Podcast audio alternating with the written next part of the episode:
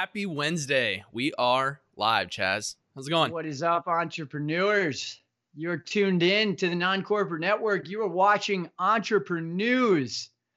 It's a collision between CNBC and ESPN where we discuss the top six small business headlines. Dustin and I will give our takes, three minutes per subject. I'll defeat him, I'll make quick work of him, and then we'll move on to the rest of our day. How's that sound, Dustin? Yeah, it all sounds good except for you getting those wins. Uh, we all know that that, that typically doesn't happen, but I I tip my cap to you thinking that, and I'll let you uh uh you know kind of think that. So you got a new you got a new look today without the without the hat, man. Yeah, I know. I don't like it. Game day. Got a got a proposal today to go over and in you person, know. so can't be all broed out.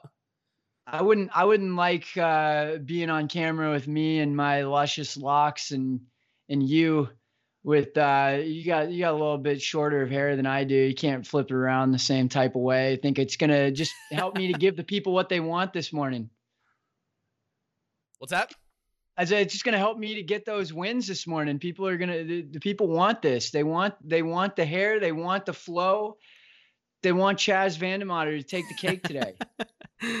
Highly doubt that, but like I said, like I said, keep keep keep dreaming. Well, thank you guys for being with us. Um, we are excited to get right into this. Um, we ready to kick this thing off? Do you want to just get get right into it? Yeah, let's let's just dive right in. Let's do it. Um, okay, so could there be an Amazon competitor? Can you guys even fathom an Amazon competitor coming out of the woodwork that we haven't heard of before? Well, prepare because you might see that the South Korean e-commerce giant Coupang has come out and uh, done amazing in their market and are looking to expand into other international markets. Dustin, this is impressive. 95% of people in South Korea have a smartphone and they are delivering at an efficiency rate of 99.3% of orders from the smartphones directly to people's houses within one day. Last time I checked, uh, Amazon, uh, it's got two day shipping. So, do you think that this is uh, possible to be an Amazon competitor? And uh, if not, or if so, uh, wh- how how do we come up with a competitor for Amazon? Yeah, Coupang. What a what a name! I like it. Um, but I, I, I don't think they're going to be a competitor. I mean, to enter the U.S. space, that's a huge feat in and of itself. But I mean, Amazon is doing a ton in terms of. Uh, I mean, they have two hour delivery now. That that's expanding on the items that you can get within that two hour delivery. I mean, we've talked about before. They're buying millions of drones. They're going to have drones in the air. They just bought an autonomous car company. Um, so they'll have driverless cars out there delivering. Um, I mean, they're they're doing everything they can to expedite the shipping, just so that you know I can get my little Betty Crocker uh, uh, oven, you know, a few hours earlier. Um, you know, just so much more happy whenever that happens. But um, no, I, I, think they got a huge hill to climb if they're going to try and compete. Um, you know, I'm all for the competition. That's always good for the consumer. I just don't know if this is the company to do it. Um, but I mean, what are your thoughts? Do you think they have a chance to to compete and enter the U.S. space? Well, I think the e-commerce, um, uh, the the way the e-commerce uh, industry looks in South Korea, I believe, is some foreshadowing of what we can expect in the United States and really in the world in terms of how it's run. Um, 80% of residents live in very condensed populous cities like I mentioned, 95% of people have smartphones that they're using actively. Um, they have internet. They have the ability to get things delivered to them very quickly. And so I think that if Coupang is really serious about this, the places that they need to start warehousing are in these concentrated cities where they can kind of attempt to pull off the same thing they've pulled off in their own market. But uh, again, I think there's just a lot of foreshadowing of what's to come in terms of e-commerce and convenience as it relates to this type of technology. Yeah, I mean, what's interesting is you mentioned 95% of people have a smartphone. I mean, I would think it would be higher. I mean, I drive around and you know see some homeless people with smartphones and everything like that. So I mean, it's it's crazy in the U.S. It seems like maybe 110 percent of people have uh, smartphones. I mean, our kids have two now. Yeah. I mean, it's it's crazy. Yeah. But um, I mean, just the the the trend of e-commerce is obviously growing. Um, I think the U.S. might be a little behind on China and South Korea and other countries, but you know, right. with everything going on, it's going to greatly expedite that that adoption. Touche, touche. Uh, diving into the next story here minimum wage hikes in three states in 21 localities to aid low paid workers who are slammed by COVID. Um, this story uh, was first released by USA Today. Um, they said that Illinois, Nevada, and Oregon are all set to raise their pay floors as part of a large increase that they're being phased in over several years, according to the National Employment Law Protect uh, Law Pro- Project. Um, a worker advocacy group. So, uh, yeah, what do you think about raising the minimum wage? I mean, it's going significantly increases of up to a dollar to two dollars uh, off minimum wage in those three states. Yeah, let's let's hit the small businesses even harder. Let's make it you know more expensive to bring on more help. Let's in, increase the uh, inflation rate. I mean, yeah, it's all great. Um, no, that's it's not good. Um, I think there's other ways to. I mean, it sounds like what they're trying to do is increase minimum wage so that you know it's more attractive than collecting unemployment. I mean, if that's the end goal, there's a lot of different ways that the the governments can approach this um, to where you don't have to raise minimum wage. I mean, I think it could create more of a wealth gap between the lower and middle class, where it's like company A has three employees. By doing this, he can now only employ one and a half or yeah. one full time and a part time person. So it's like overall, the, the people that actually have jobs will have a bit more money, but you're also going to have a huge uh, wave of layoffs because companies just can't afford it. And so, you know, you're going to increase costs, which then gets past the consumer, which now it, it just costs more to buy things. And so I think there's other ways to approach it. But I mean, what are your, what are your thoughts? Yeah, you know, I think that uh, you know the alternative is you give them some kind of stimulus for hiring people, but again, that's only going to cover X amount of their wage. And, you know, over the long term, it doesn't really incentivize them to keep workers on as much as just hire a few more during this crazy time. Um, if they are seeing an increased demand and they need more delivery drivers, whatever it may be. So I don't think that it's a sustainable um, system that's being created in terms of incentivizing people to go back to work. Um, and, you know, it's hard because what are you going to say? Pull the plug on unemployment or drop unemployment number um, of, of, what is being compensated there just to incentivize people to go back. I mean, 47 million people have filed for unemployment. I don't think that's the best way to go about it either. But I mean, I hear you that small businesses may be getting hit harder with this. Uh, and so maybe that incentive uh, to bring people back to work can be spread out over the course of 12 months to where they're not really taking on an additional cost. Yeah, and I mean, this whole thing about let's get back to work, you know, un- unemployment and all that. I mean, let's let's find the root of of what's causing all this. I mean, there's there's a ton of high tech jobs or high uh, you know jobs that pay really well that people just don't have the knowledge for. So maybe you know curb some of that that unemployment to education and get people into trade schools and educate and figure out a fast track to knowledge. Blame it on and, the colleges. I like it.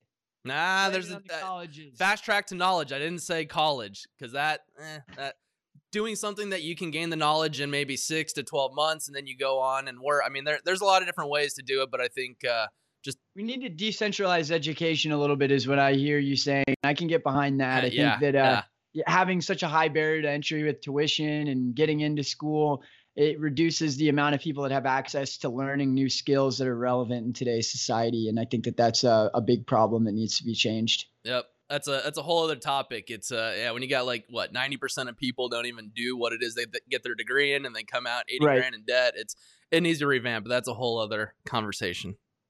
Yeah don't get me started. We'll be here until midnight talking about it.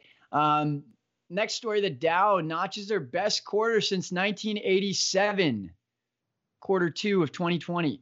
A rebound uh, that was helped by low interest rates and government stimulus amid COVID 19. You know, this story seems kind of backwards to me, Dustin. I mean, um, according to analyst T. Rowe Price, he says the rebound sparked concerns that the markets have come unmoored from economic reality. There remains significant uncertainty about the pandemic, which will likely lead to continued market volatility as business and consumers adapt to further disruptions in the global economy. You know, in that story, it's followed up by saying the, the Dow Jones posted its strongest quarter since 1987, surging almost 18% between Q1 to Q2. This is a red flag to me. I mean, we're not supposed to be bouncing up and down. This isn't supposed to be what the Dow Jones looks like on the graph. So what are your thoughts here? How have they? Is this sustainable? And how have we hit record numbers amid a global pandemic and race riots and everything else that's happening. Yeah, I mean, it had a huge fall off in in uh, Q1. I mean, with the coronavirus coming out, and so I mean, it's just a matter of numbers. When you have you have a huge decline, it's easy to have that huge increase as well. I mean, overall, I think we're back to a little bit stronger than what we were before the decline. Um, but I mean, I think a lot of it is just held up with stimulus, unemployment. I mean, people are still spending money.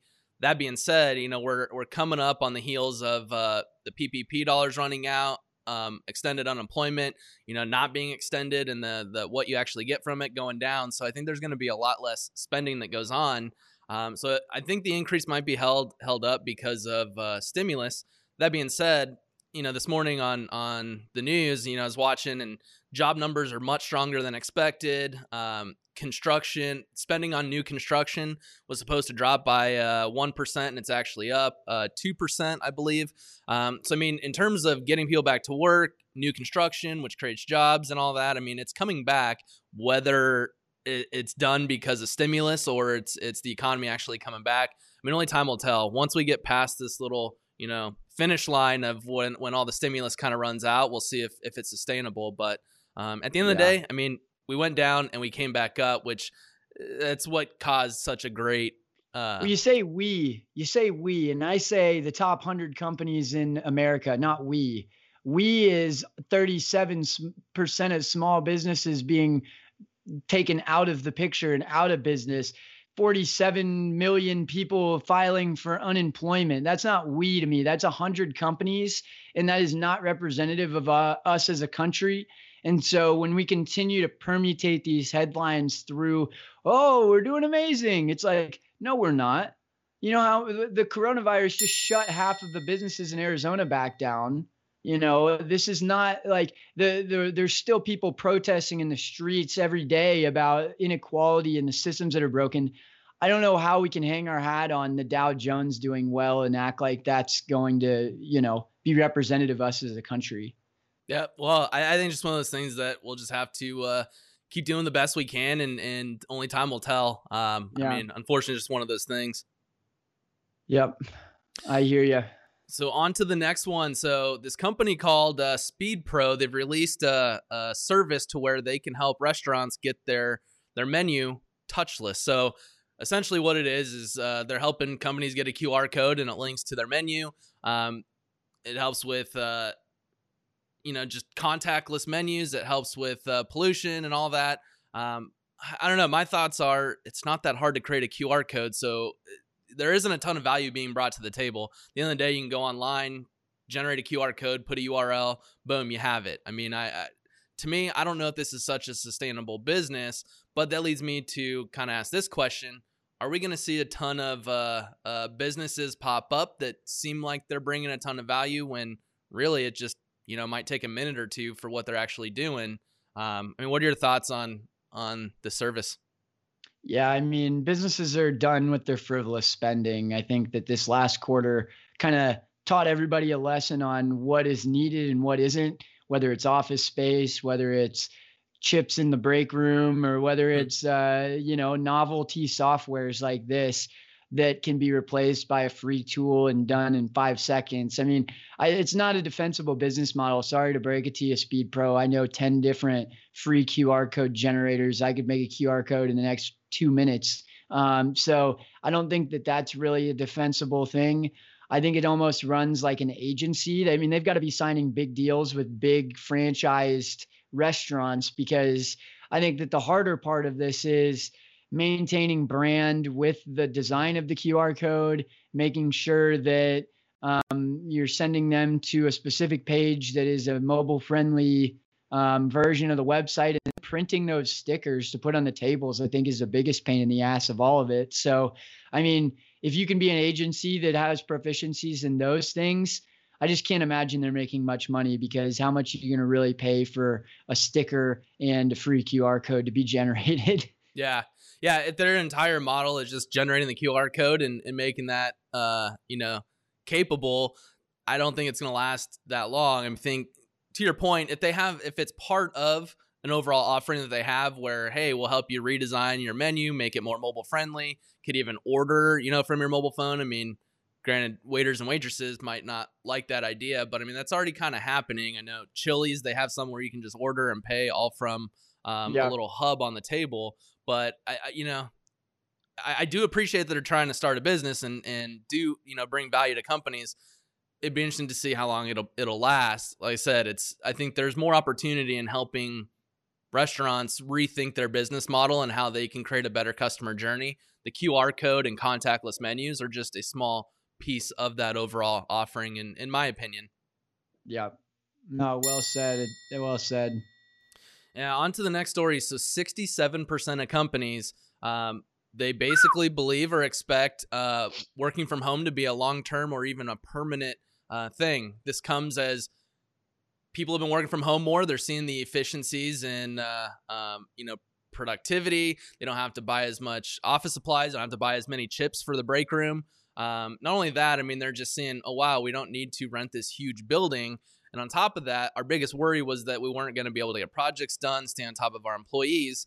But there's been a huge learning um, in terms of project management tools and, and how you can stay on top of that. So now that we've had you know the the roller coaster of the very beginning uh, get past us companies are realizing that you know this is a sustainable model my question is, what is this going to do to the commercial real estate industry? Is this good for employees' mental health and physical health?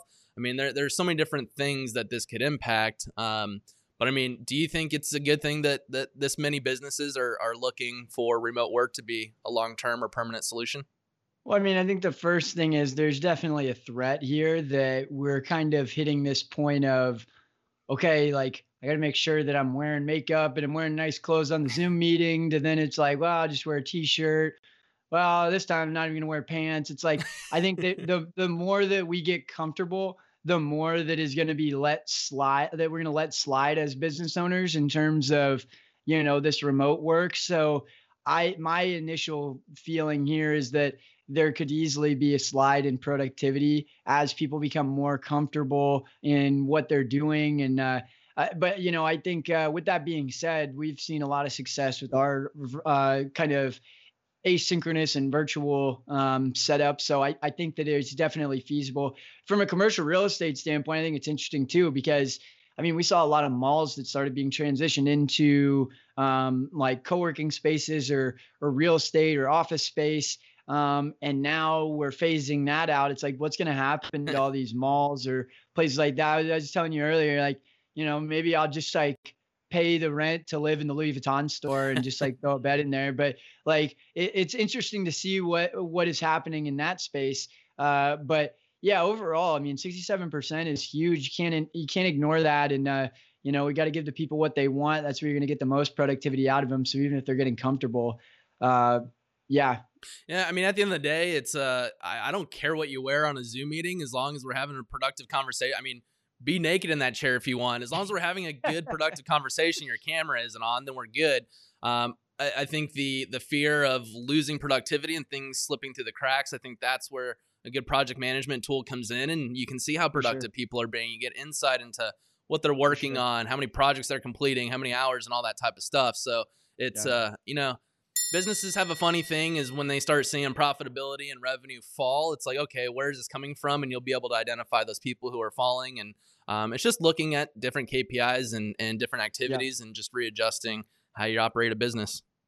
Yeah no I, I think it'd be interesting to see if they started like allowing employees to do like mileage on their devices if they're using their own devices. Uh, I think that uh, it's convenient to them, and maybe you can get a stipend the same way you're putting mileage on your car um, for things like that. I think those are the types of things that are going to be strings that businesses can pull to kind of keep people motivated, keep people excited, and um, yeah, that's what you got to do once we start hitting the wall of productivity. Yep.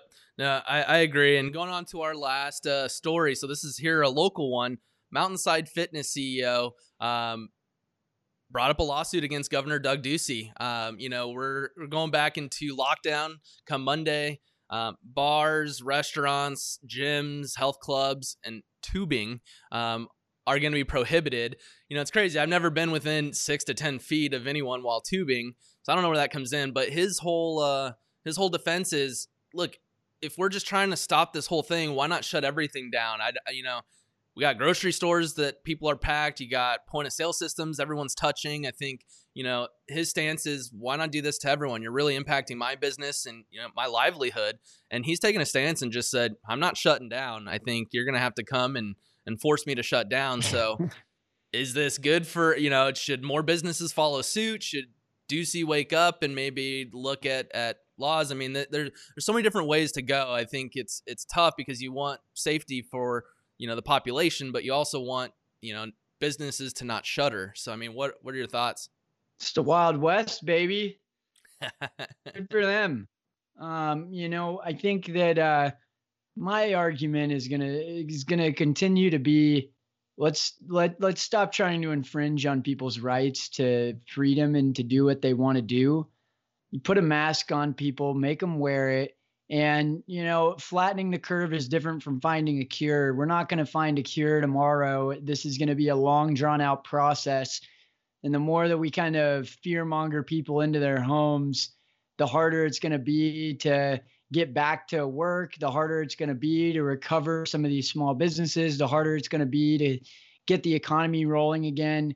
And so I think that, uh, you know, I'm I'm with Mountainside, and I, I think that you know you should be able to make your own decisions. It, it's sad that a couple of bad apples and these business owners that uh, were not being responsible is the cause of this kind of second wind of outbreak because it's not as much that they were open it's just that they weren't following the policies in the first place and so i think that's a bigger issue i mean these these couple bad apples are seem to uh you know create some polarizing uh, standpoints and stuff like that. But no, I agree. I think you know it, it's tough. It's like someone has built a business for 20 years or whatever, and you're gonna basically shut down because of this. And you know, I don't want to get too deep into it because it is so you know polarizing. But at the end of the day, it's it's you know I think people are looking at the wrong metrics and numbers. Sure, cases are going up, but death rate and all that is going down. So it's like we're, we're just having more cases because there's more testing being done. So I mean, it's it's I think everyone's just looking at the wrong numbers, and it's tough that that when that's done, um, you know, decisions are made that can really impact people's lives and, and their entire family tree, essentially. Um, you know, we have so many generational businesses yeah. and stuff, but um, it's tough. I mean, risk, yeah, if you're at risk and you're worried about this, don't go outside. That like, that's my whole thing. You know, my dad, go. my dad, he you know, very high risk, and that, that's basically what he's doing, staying in. Why do you want to shut the businesses down as opposed to you staying inside? That's what gets me. It's just like if you're not somebody, it, and and be responsible. I mean, and that, that's why we've got the rules. That's why we got the masks on. I, I saw a stat that if both people are wearing masks, there's only a, there's a, like a 98% chance that you will not transmit the disease to mm-hmm. somebody. Mm-hmm. So I don't understand why that 2% is so scary that we have to shut down half half the businesses for a second time now. There's no more triple P. There's no more printing another 2 trillion dollars to distribute so we can all close down and redo quarantine. Like it's just it's frustrating to me. Obviously, I'm passionate about this. Hmm. Uh, another thing I'm passionate about is Avantage. Avantage.com. They uh, they help these small businesses that are struggling to get back in the game. Check them out sign up for a free account. You get $150 worth of trade credits that you can use today. You use these trade credits today. Go get a bookkeeper, go get some legal advice, go get uh, somebody to clean your business so that there's no more germs on on the tables. You know, whatever it is you need. Um, but uh, yeah, they're still at work. We're still at work, and we know you guys out there are still at work. So um, we just appreciate you standing with us and um, and hustling. But Dustin, do you have anything you want to add? Yeah, no, go check out Avantage. I mean, everyone has a little bit of extra time right now, ex- excess capacity. So trade some of that time with someone else that has a little extra time. Um, but no, appreciate you guys tuning in.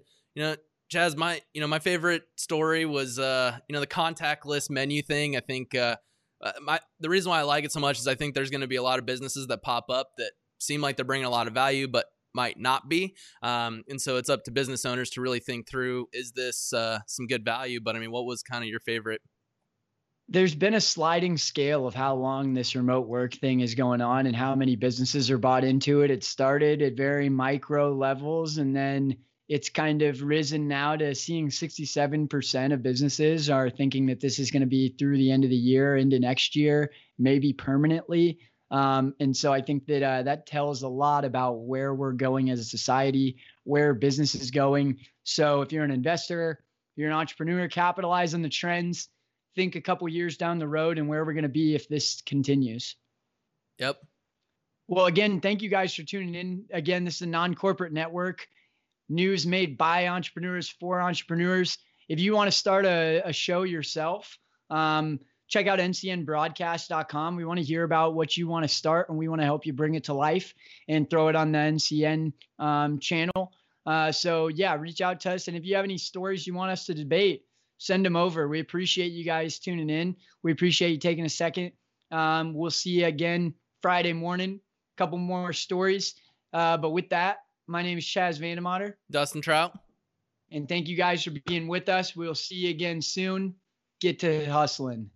See you Friday.